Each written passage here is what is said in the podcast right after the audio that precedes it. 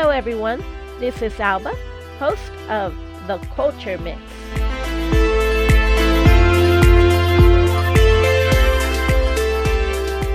So, last time we talked about how it is a dangerous mix to have the idea that education is bad and to also blindly accept what other people are telling you and not question it.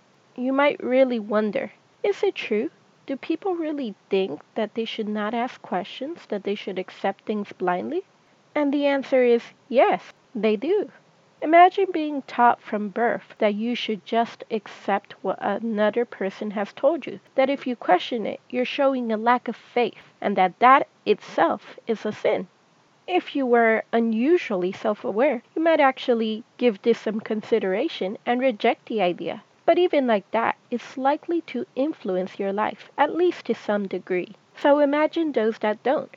They blindly accept what other people tell them. That means they can easily be fooled or manipulated. But that was in the past.